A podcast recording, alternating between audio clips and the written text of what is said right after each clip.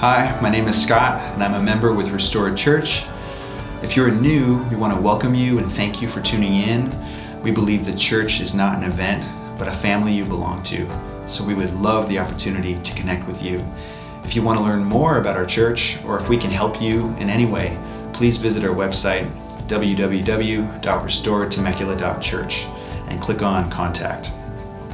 We also have a mobile app with resources including our Sunday messages, information about upcoming events, and other ways to connect. You can download our app on the Apple or Android app stores. With all that said, we hope you enjoyed the message. I love you guys. He is risen. Okay, so uh, if you don't know what's happening when I say that, it's just tradition. Um, the church, for a long time, has had this kind of beautiful call and response on Easter Sunday. That is, He is risen, and you respond with He is risen indeed. And it, you can kind of just, oh, cool, go through the motions. But there's something powerful in tradition, I think. Um, there's something powerful about uh, call and response, even, of like acknowledging the reality that God in the flesh, Jesus Christ, literally was raised to life after he was crucified. And so let's just do this one more time together. He is risen. You guys are great. You guys are great. I love it. All right, I'm going to start my timer. If not, I'll be here all day. Okay, so you guys know this. Easter is the greatest day in the history of the world, right? Jesus Christ, God in the flesh, conquering sin and death, demonstrating his power and his authority over sin, Satan, and death. And that for ever since then, the church has, the people of God, the, the family of God have been celebrating one Sunday a year, this special consecrated time celebrating the resurrection of Jesus. And that's not to say we don't celebrate the resurrection every moment of our lives, but there's something really, really profound about set aside, setting aside specific time to go like, man, the love of God on display through the resurrection of Jesus. There's something really beautiful and profound about it. So, for the sake of time, I'm going to jump right in this morning. So, if you have your Bibles, you can go and grab your Bible. We're going to be in John chapter 20. If you don't have a Bible, the uh, crew is going to put the words on the screen. Look, they're already on it. Bravo, guys. Thank you. I'll be in the CSB translation. That's the Christian Standard Bible. I typically preach out of that. So if you don't have that translation, it might be helpful for you to see it on the screen. So, what I want to do this morning is really just kind of simple. Uh, I want to go through the Gospel of John. This is arguably Jesus' closest friend on the earth, one of his original 12 disciples. Um, this is John's resurrection narrative. And so, what we're going to do is we're just going to walk through this together. Okay, I'm going to read a little bit, talk a little bit, read a little bit, talk a little bit. The reason why I feel compelled to go through John's resurrection narrative this morning is because I think that there are loads of hope and encouragement found here. Hope and encouragement. Um, if you spend any time reading other sources of information, like, say, the news, uh, or I think there's t- a whole lot of um, a lack of hope. Uh, maybe the opposite of encouragement, maybe discouragement. So there's a whole lot of things that can come at us that might rob us of hope or rob us of encouragement that I believe God has for us. So I think God's in this for us this morning. And so, as much as you can, I want to encourage you to give your mind over, even give your imagination over to like picturing what you're about to read in your mind's eye. Let the Word of God kind of infiltrate your mind and see what He might speak to you this morning. Sound good? Great. Okay, so before we jump in, I'm going to pray. All right, will you join me?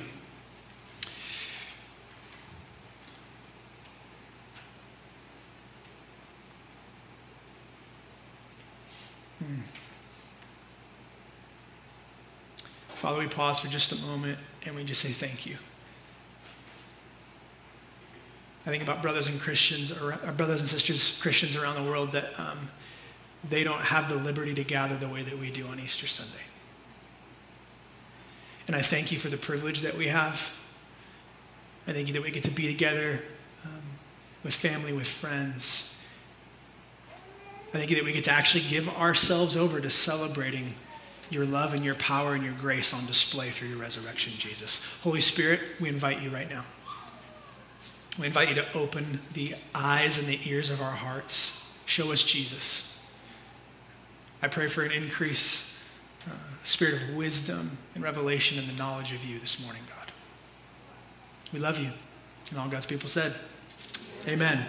Okay, so we're going to pick up here in verse 1. Like I said, I'm going to I'm going to interrupt. Okay, I'm going to read, I'm going to talk, I'm going to read. You need to know what's already taken place here at this point in the story, okay? What's already taken place is that Jesus has been betrayed, right? Judas sells him out. One of his closest comrades betrays him. And not only does, does Judas, one of his original 12 disciples, not only does Judas betray him, but the rest of his boys, the rest of the 11, they all abandon him. They bail on him in his, in his, in his moment of need, right? Jesus is, he's basically getting arrested.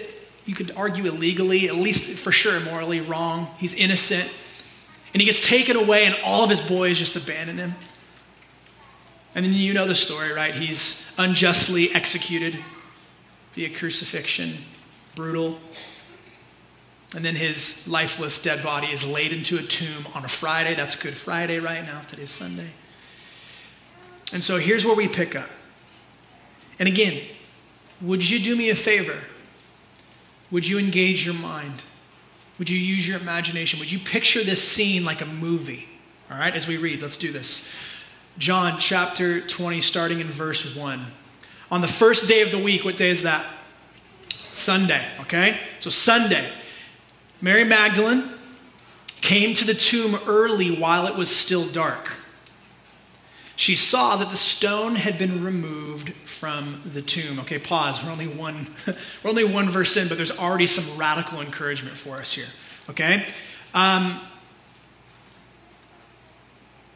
the resurrection took place in the dark. Um, if you spend any time reading uh, the Bible, the scriptures, you know that it's filled with symbolism. And not just random symbolism, but like artistic, creative, beautiful symbolism. I don't know if you know this, God's an artist. He's a creative. He created. His, the first thing we see in Genesis 1 is he, he creates. It's glorious, it's beautiful, right? But all this symbolism, remember in Genesis chapter 1, God first says, He goes, Let there be light. Yeah, let there be light.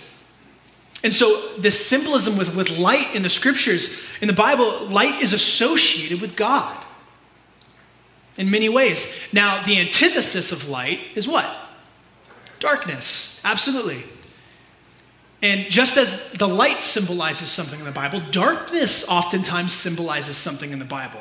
Darkness in the Bible, it's associated with sin, with missing the mark, with wickedness, with evil, with despair. And you guys know this, you're cultured people, like darkness, the symbolic, like despair and evil and wickedness. You don't need me to tell you that. But here, yet, as we read this, in the very first verse, the resurrection took place in the dark. Can I encourage you with something? Right out of the gate. God does his best work in the darkness. What does darkness symbolize?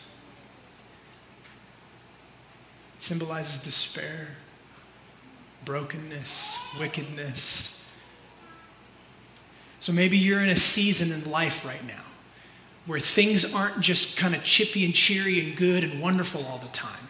Maybe you're in a season where things are just kind of really difficult and maybe painful. And you don't need some goofy guy in a white corduroy Easter shirt to tell you and talk to you about like symbolism in the Bible, you know what darkness feels like. Pain, suffering, despair, sin. Can I just encourage you, friend? God does some of his best work in the darkness. Let's keep reading, verse 2. So she, the she there is Mary Magdalene, she went running to Simon Peter and to the other disciple. Whenever you see the other disciple in our passage today, it's talking about John. He's the author of this, this portion of Scripture. Uh, again, probably Jesus' closest friend. So whenever you see the other disciple, just insert John, okay? So Mary goes running to Simon Peter and to John, the other disciple, the one Jesus loved. I love that he gives himself that nickname. And she said to them, They've taken the Lord out of the tomb, and we don't know where they've put him. Remember, use your imagination. What, what would you say is sort of maybe the chief emotion that Mary's feeling in this moment? Panic? Confused? Yeah, for sure. No doubt she's worried. We don't know where they've put him. What's going on? Like, she's worried. You see, what happens here, what's happening here is Mary thinks that Jesus' body's been stolen. But here's the thing Jesus predicted this. Like, he told his disciples what was going to happen. If you read the other gospel accounts, the gospel accounts are just like the, the eyewitness accounts of the, the life, the death, the resurrection of Jesus, his ministry, right? In Matthew, happens multiple times. He predicts this. In, in Mark, it happens multiple times. He predicts this. And in Luke, it happens multiple times where he predicts, he tells the disciples what's going to happen. Can I just read you two, two examples, right? One, the first one from Matthew chapter 16, verse 21 says this. This is pre, this is before this moment, okay? This is Jesus hanging out with his boys. He says, it says this, verse 21. From then on, Jesus began to point out to his disciples that it was necessary for him to go to Jerusalem and to suffer many things from the elders, chief priests, and scribes, be killed, and be raised on the third day. And then you fast forward to the next chapter in Matthew, and Jesus tells his disciples this again. Look at Matthew chapter 17, verse 20, starting in verse 22. As they, the they there are the disciples, followers of Jesus, as they were gathering together in Galilee, Jesus told them, The Son of Man, that's Jesus, is about to be betrayed into the hands of men. They will kill him, and on the third day he will be raised up and the disciples were deeply distressed.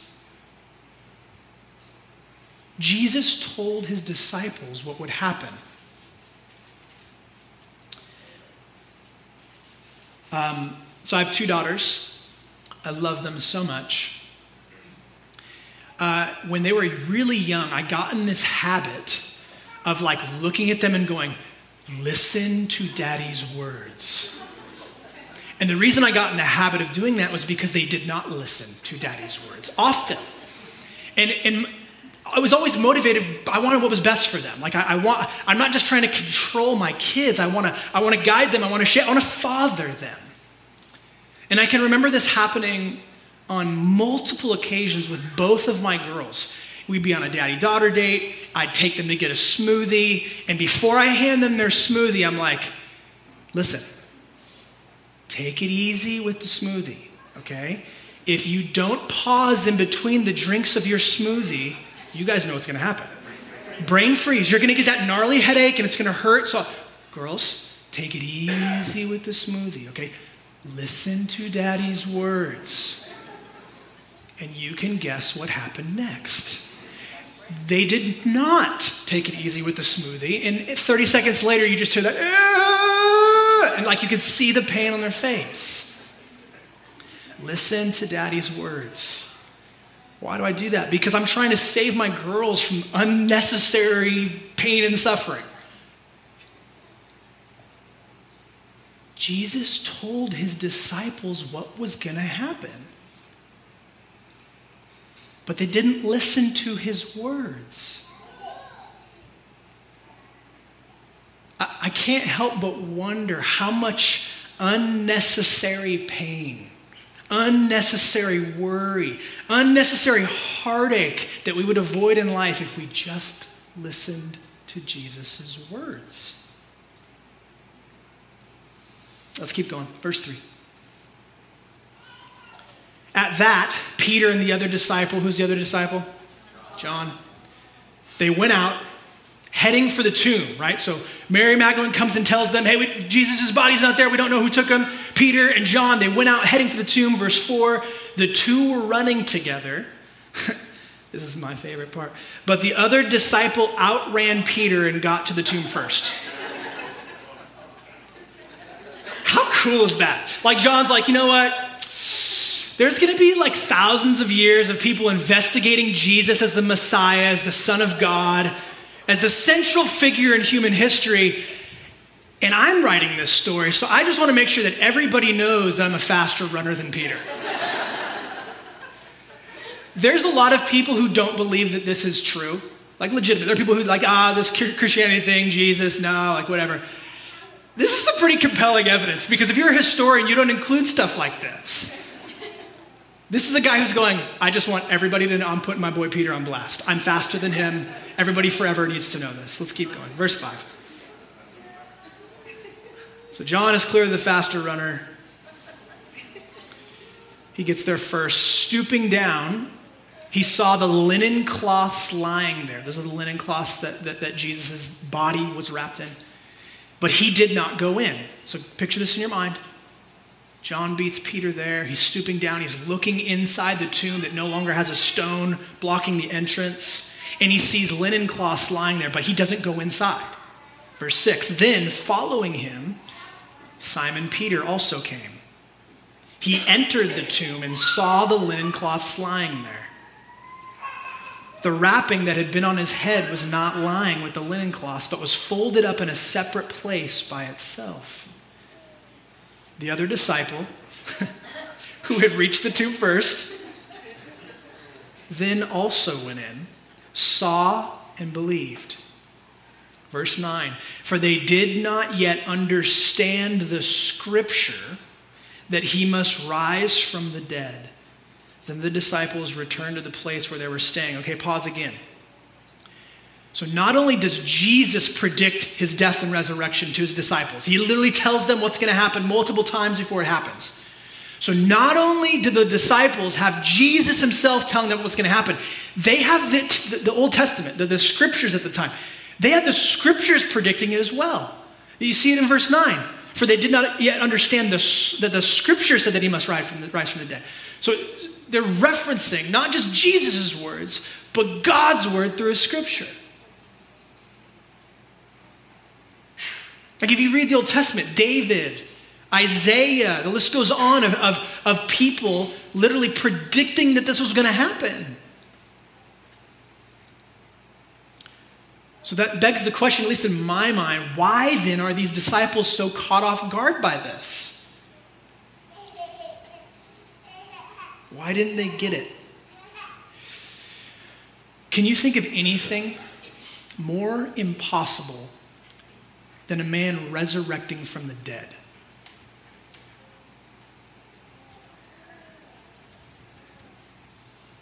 It's a genuine question. Maybe flying. A man flying, yeah. Ironically, Jesus does that as well. If you read Acts chapter 1, his ascension to heaven. Why didn't these disciples understand?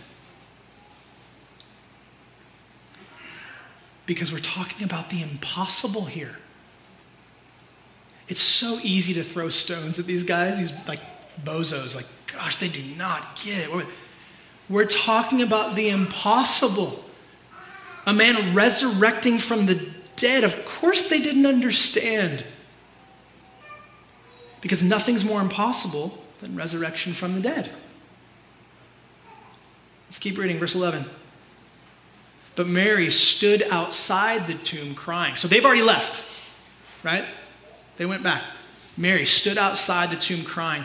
As she was crying, she stooped to look into the tomb. Picture it in your mind's eye. She saw two angels in white sitting where Jesus' body had been lying, one at the head and the other at the feet. This is wild. Verse 13 they said to her, Woman, why are you crying? Because they've taken away my Lord, she told them, and I don't know where they've put him. Having said this, she turned around and saw Jesus standing there, but she did not know it was Jesus.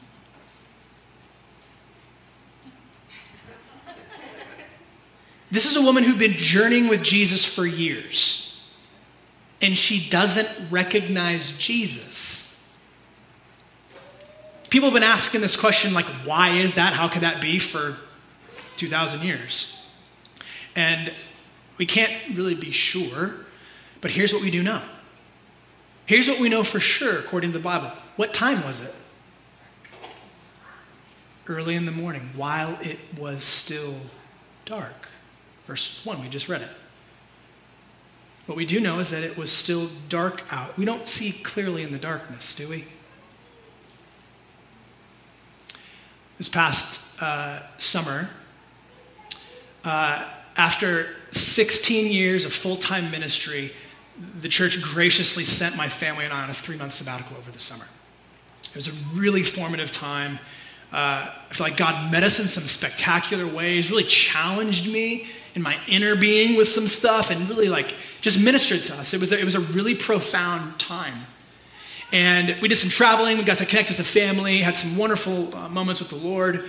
But the way we kind of closed the time was Ebony and I, uh, we went camping together, just the two of us, no kids. We went and camped in Kings Canyon National Park, which is in the Sierra Nevada mountains. If you've, ever, if you've ever camped in the Kings Canyon, you know it's beautiful. It's a really, really special place. The Kings River comes through. It's almost like a little mini, mini version of Yosemite Valley. If you've ever been to Yosemite, Yosemite's better, but, uh, Kings Canyon's beautiful. It's a really, really cool place. And so we're there. We're just enjoying each other's time. Uh, it was great. One of the things that we did on that camping trip was we visited uh, this cavern called Boyden Cavern. Anybody ever been there? Yes, cool. You guys have been there. Okay, so if you haven't been there, I cannot encourage you enough. It's this beautiful, massive cavern, like a huge cave. Like you can only go in if you take the tour. You got to buy the ticket, take the tour because it's so large. I mean, it took us like an hour to walk through this cave. And if you've ever cavern really, if you've ever been inside one of these, they're beautiful. They're massive. They're spectacular. Boyden Cavern is huge. And it's glorious. There's beauty everywhere. There's all these formations, the stalactites and what is it, stalagmites, and all these things that you learn in school that you forget later when you become an adult and you have to prep a sermon, you have to read about them. But either way, it's beauty. There's like these crystals and all these things all over the place. It's just natural. And we're walking through, and the, the, you know, the guide is telling us all these different things, and and maybe the highlight, ah, maybe not the highlight. One of the coolest things was they take you way deep into this cavern, like way deep. And the reason you can even see your like see inside there is they've they've they've put electric they've like run electricity, so there's light in there. They've they've they take you all the way in, and they turn the lights up. They go, hey, okay, you guys ready? We're gonna do this. Get ready, everybody ready? Okay, cool. We're all standing around in this massive open cavern. They turn out the lights. Guys, I've never experienced anything like that. Ebony's right next to me. I cannot see her at all. It's, it's like darker than you when you close your eyes. I, it's wild. All the beauty that was around me, gone complete and utter darkness. We don't see clearly in the darkness. Remember, darkness is that really powerful symbol in the Bible, right? And the truth is that we've all experienced darkness spiritually in our lives. We've all experienced sin in our own lives. We've all experienced, we've all been on the receiving end of the sins of others, which tell me how much fun is that? Things the way they're not supposed to be brokenness, wickedness, despair, depression, anxiety, worry, fear. The darkness in our lives, it has a way of keeping us from seeing the beauty that's all around us. The, the, the evidence of God's grace, like his undeserved kindness that is actually all around us. But when the darkness kicks in, ooh, we just don't see it as clearly. It's like being in the cavern and having the lights go out. And just like Mary in this story, the darkness can keep us from seeing Jesus clearly. I'm a pastor. I have the privilege of being there on the best day of someone's life and the worst day of their life. Maybe, dare I say, the darkest day of their life. When suffering is just at that, that break where you're like, I can't take this anymore. When you encounter not just like, oh, that was messed up, but like when you encounter evil in life. When you feel this, like that real sting of death. Not like someone close enough passed away and I'm, I'm especially grateful that my family is intact or my loved ones are okay. I mean, like when it knocks at your door. Dude, few things in life sting more than death. That level of darkness, man. I feel like our church has really kind of tasted that this last little bit. Been hard, it's been painful. And depending on the level of pain that death causes you in the moment, you can find yourself like. I'm like, God, where are you? What is going on? Like, how could you let this happen? I thought you were good. I thought you were loving. What is going on? Friends, we don't see clearly in the darkness, do we? But hear me just because it's dark, it doesn't mean the beauty's not there. Just because it's dark, it doesn't mean that God's grace isn't all around you. Hear me. Just because it's dark doesn't mean Jesus isn't right there with you.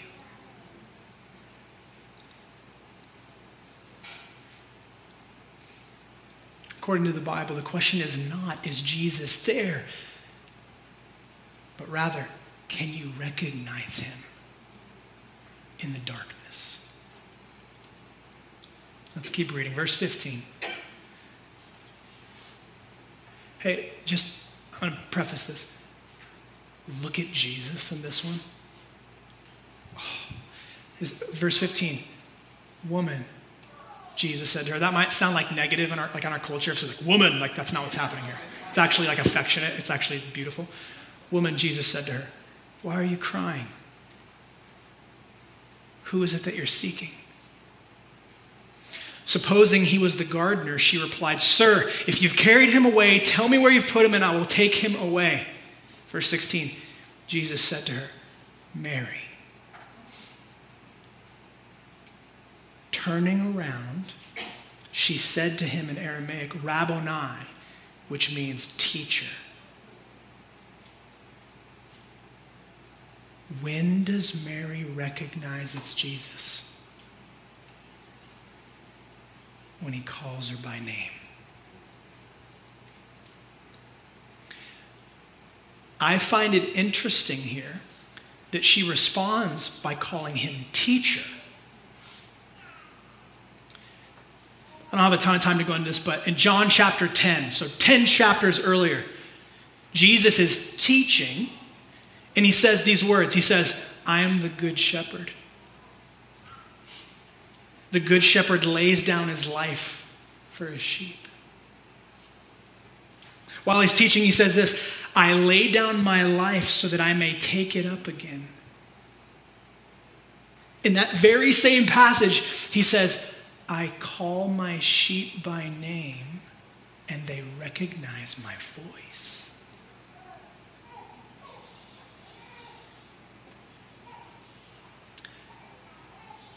I think this is the moment. I think this is the moment when it all became clear to Mary. Like in the middle of the, the, the, darkness of the death of her Messiah, the good shepherd who lays down his life for his sheep calls her by name and she recognizes his voice in the middle of the darkness.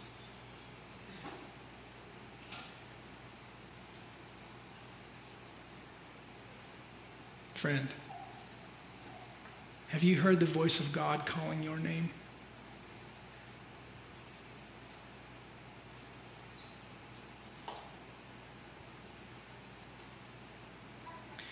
See, there's something about the voice of God. It's not like any other voice, it stands alone. There's something about the voice of God that has the power to cut through the darkness and penetrate the human heart in such a way where you're like, it's Him. Have you heard the voice of God calling your name? Listen to me. you might have been in the church for decades. I'm not asking how long you've been, quote, going to church.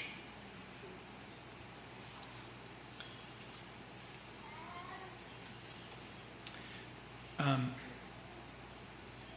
I remember being a new dad. And there's just like few things in life that are more just unbelievable, terrifying, beautiful, hard than you're a new dad. But I remember coming to a realization of like the amount of like almost power that's associated with being a dad. I remember my young or my eldest, uh, Amelia, our firstborn. And I remember her this happened multiple times where she's just not having it. She's she's upset about something, she's crying, she's freaking out, and I literally remember being like, "Amelia, it's snapping her out of it. I can remember times in my life where I was like, the power of the voice of a father, what it can do to someone in distress. Amelia, and it would like calm her. She instinctively knew the sound of her father's voice, and it did something to her. Friends, your heavenly Father, the God of the Bible, he has a voice. And he speaks directly to the heart. He calls his own by name. Let's keep going. Verse 17. Check out what Jesus says. He says, Don't cling to me. Jesus told her, Since I have not yet ascended to the Father, but go to my brothers and tell them that I am ascending to the Father and your Father, to my God and your God. Verse 18 Mary Magdalene went and announced to the disciples, I have seen the Lord. And she told them what he had said to her. Okay, pause just for a moment. This is, this is like huge evidence for the resurrection of Jesus as it being like a real thing. Okay? Here's what you need to know Who is the first eyewitness of the resurrected Jesus? Mary, who is she's a woman, okay? 2,000 years ago in Palestine, like ladies, you guys were treated really, really poorly, okay? Like significant oppression. Uh, you're basically treated like property. So much so that like ladies were so mistreated. Your testimony wasn't even, they didn't even accept it in court. Why do I say that? Because Jesus entrusts the first eyewitness to tell people that he rose from the dead to be a woman. Says a lot. The first thing it says is one, how much he values women. Ladies, you need to know that. Okay? The culture around you doesn't value you as much as it should. Jesus does. But secondly, if you're writing this account to convince people that something untrue is true, the last thing that you're going to do is say that the first eyewitness was a woman. Your credibility 2,000 years ago, your credibility in that moment is gone. So the only, the only plausible explanation for why they would include this is because that's what actually happened. There's some significant evidence here. Let's keep going. Verse 19. When it was evening on that first day of the week, okay, so this is that first day, that's Sunday, so same day. Everything that we've read so, so far happened early in the morning in the darkness. This is now same day later in the evening. The disciples were, were gathered together with the doors locked because they feared the Jews. Okay, get the picture? They're in the room, doors are locked, they're freaking out. Jesus came, stood among them, and said to them, Peace be with you. Having said this, he showed them his hands and his side. The reason it says his side is when he was on the cross, he, they stabbed him with a, a spear to verify whether he was dead or not. So the disciples rejoiced when they saw the Lord. Okay, you ever wonder what heaven's going to be like? I do. I'm like, dude, what's it going to be like? Like, this is, this is amazing. This kind of gives us some clues. Jesus' resurrected body gives us some clues about heaven. Check this out Jesus' heavenly resurrected body seemingly walks through walls. I don't have an application to share with you on that one. It's just remarkable. He walks through walls, okay? And not like the Kool Aid man, like, oh, yeah, like it's not that. It's different, it's holy, it's powerful. But there's something else that I want you to see here that's, that's spectacular. His heavenly resurrected body has the scars from his crucifixion. Wait a minute, I thought everything was going to be made new. I thought his heavenly resurrected body had the scars in his hands and his feet and his side from his crucifixion. Friends, hear me. Some of the things that you consider scars in your life, they're actually sacred. For Jesus, his scars, they're, they're his crucifixion scars, and they're his glory. According to the prophet Isaiah, Old Testament, right? It's by those wounds that you and I are healed. Right? Jesus is our substitutionary sacrifice. He gets punished. He absorbs the wrath of God for your sins, for mine. So those, those, those scars, right? He, those are like, those are markings of love. It's the, the debt of my sin is paid for. Here's the receipt. Jesus' scars are evidence of his love. His love for who?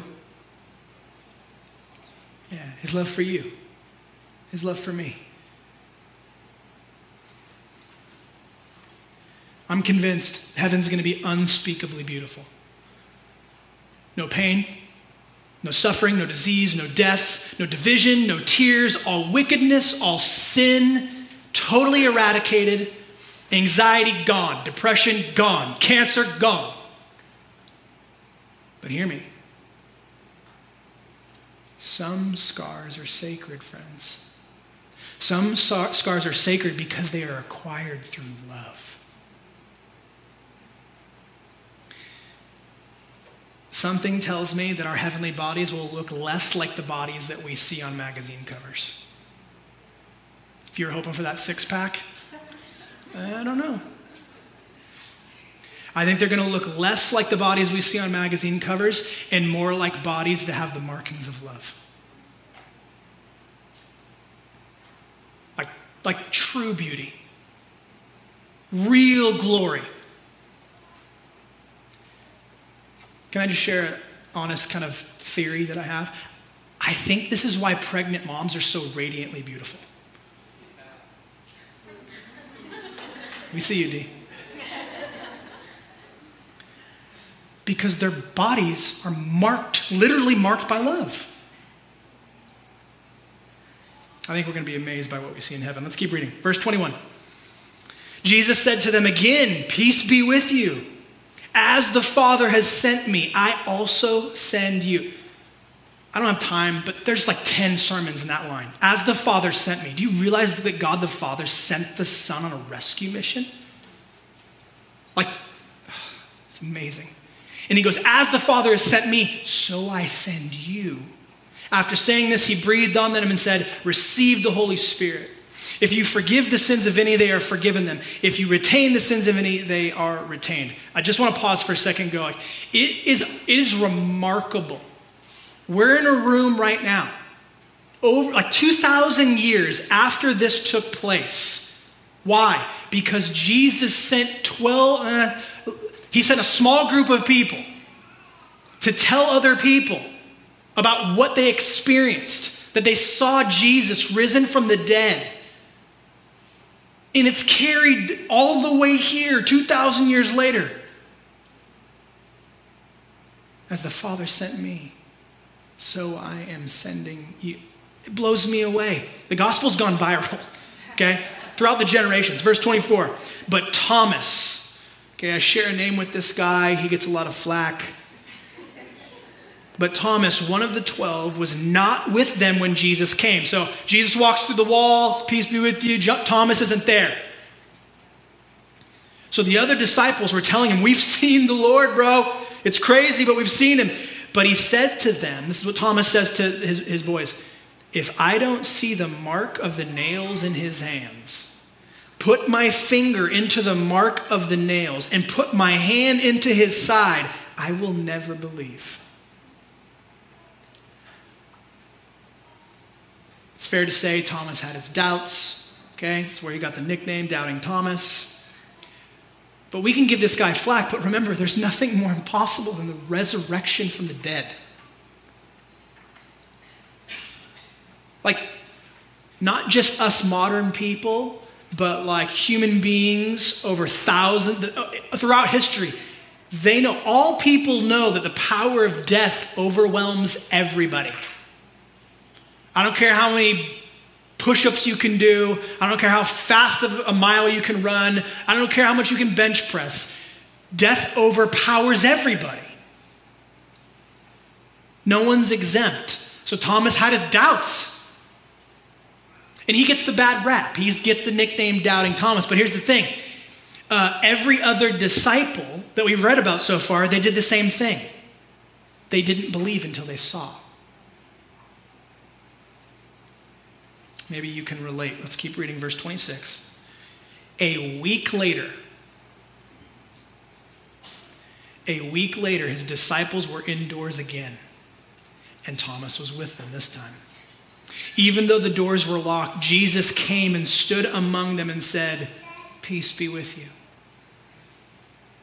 Then he said to Thomas, Put your finger here and look at my hands. Reach out your hand and put it into my side. Don't be faithless, but believe. What does this moment say about Jesus?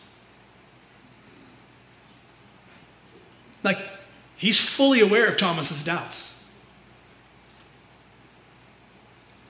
And yet he doesn't reject Thomas because of his doubts. Instead, what does he do?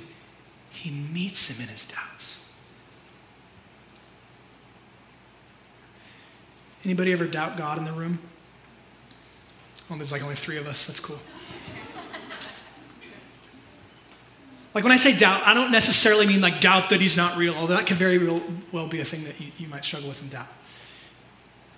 Like, you ever doubt his goodness?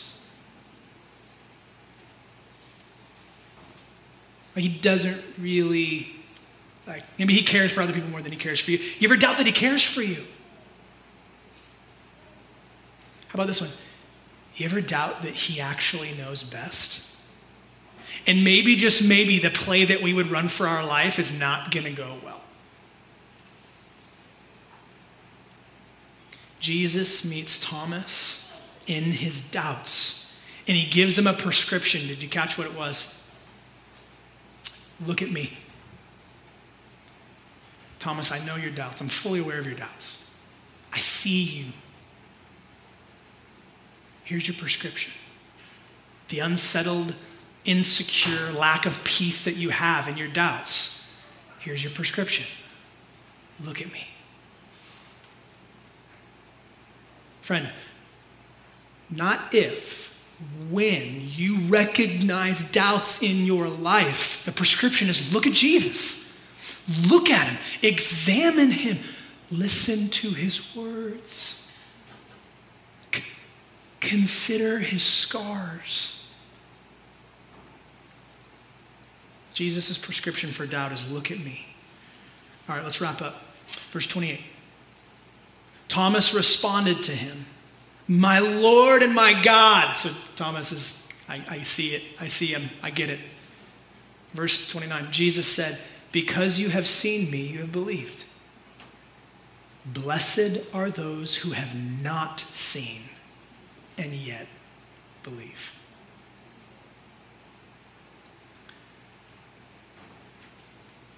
So there's a special blessing here. According to Jesus, there's a, spl- a, special blessing for those who have not seen Jesus in the flesh and yet believe in his resurrection. Did you catch what it was? Shows up three times in the passage we just read. Shows up in verse 19, verse 21, and verse 26. The resurrected Jesus, when he shows up to his disciples, he says it three times. What does he say? Peace be with you.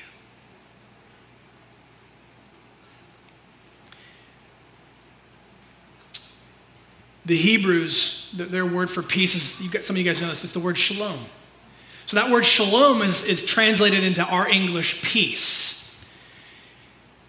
Shalom is way more beautiful. it's way more thorough, it's way more spectacular, it's way more like captivating than just peace. Peace is cool, don't get me wrong, but shalom is cooler, man. It's, it's, there's depth to it, okay? What shalom means, shalom peace, it means complete well being and wholeness. Consider that for a second. Consider the implications of that for a second in your own life, in the life of the people you love, in the life of your city, in the life of your nation, in the life of this planet. Complete well being and wholeness.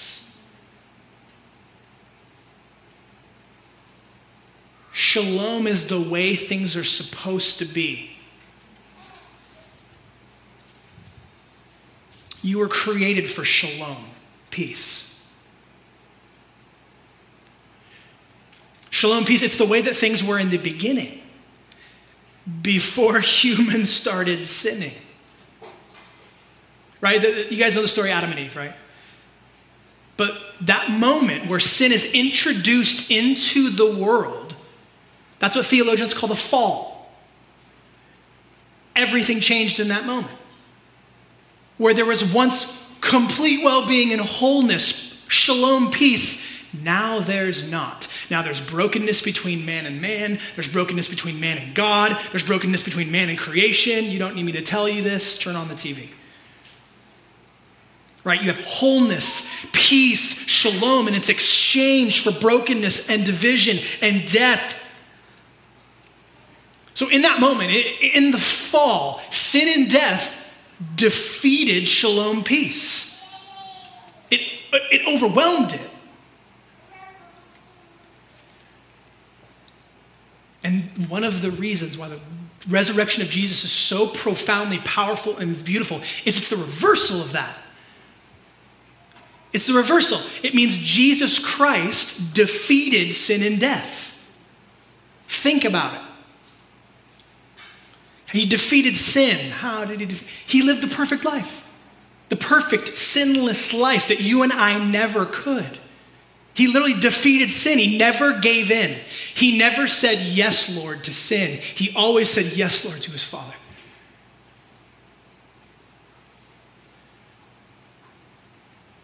He defeated sin. He also defeated death. How? He rose from the dead.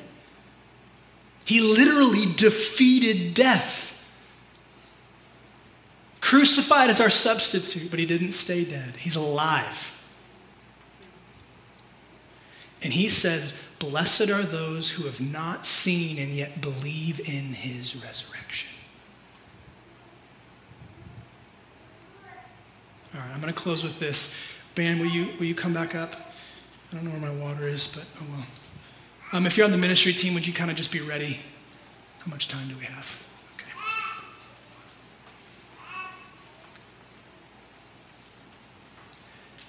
Thanks, baby. You guys with me? You okay? Baptisms are coming soon. Easter egg hunt is coming soon. He says, Blessed are those who have not seen and yet believe in his resurrection. That blessing is the restoration of shalom peace to the world. So here's what I want you to do I want you to think of the resurrection of Jesus as like phase one of the restoration of shalom peace on the earth. Um, you parents in the room, you've been in, you've been in the, or, yeah, you're in the room, but you've been in the birthing room. You've watched two people go into a room plus a nurse and four people come out. Like you've seen new life take place. You've seen the glory and the beauty that a baby being born is. And you've seen that, crowning moment. And if you don't know what the crowning moment is, it's when you can start to see the baby's head. And, and, and, when the crowning moment takes place, when the baby's crowning, what does that mean? It means new life is here. It means new life is here, and it means that the fullness of new life is coming soon.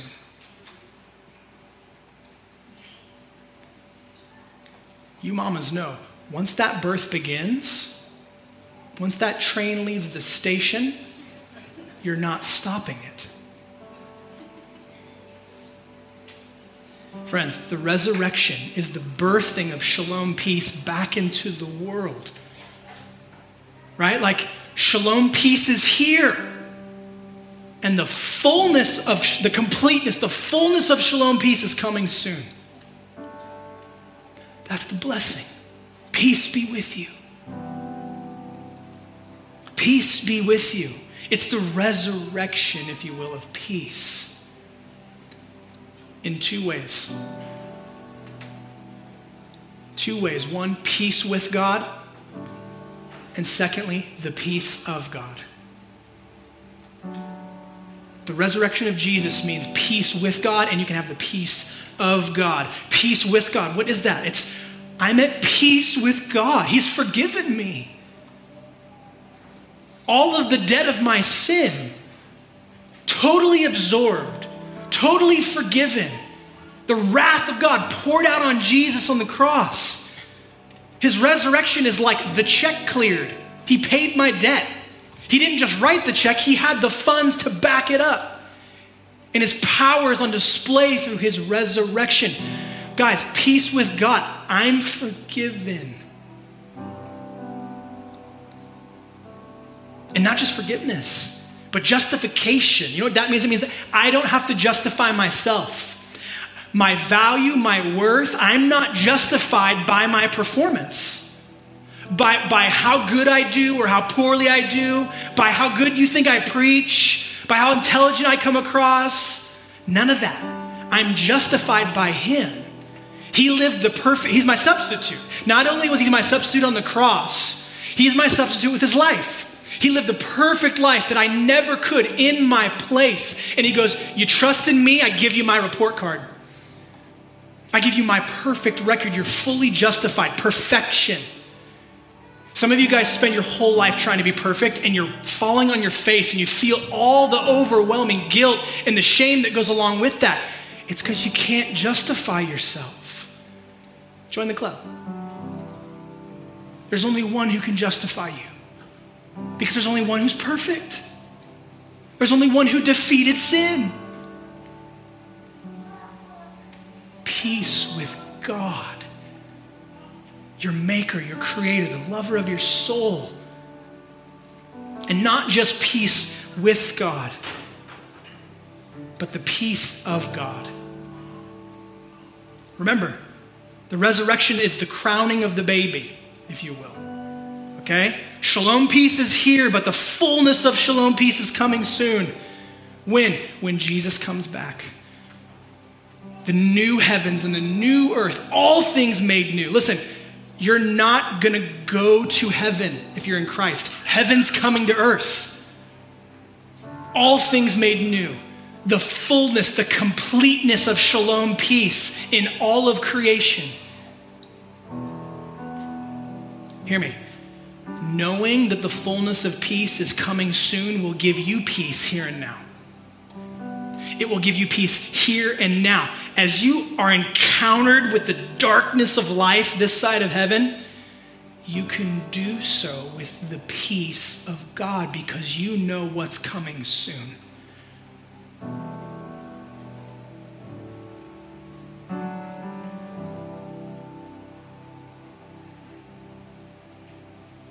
I have to ask you do you have peace with God? Do you have peace with God? Have you received His forgiveness? Do you need His forgiveness? Do you need His justification?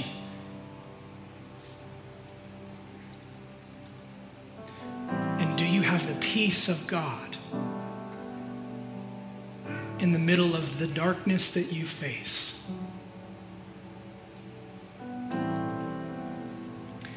Listen, I'm convinced that the vast majority, if not all of us in this room, believe in the resurrection of Jesus. What I'm not as convinced of is whether or not we're living as though it's true.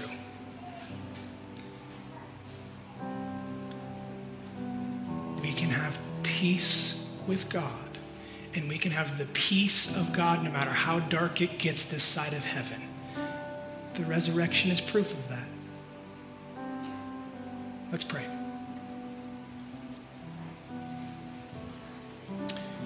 Father, we are grateful for your mercy and your grace on us.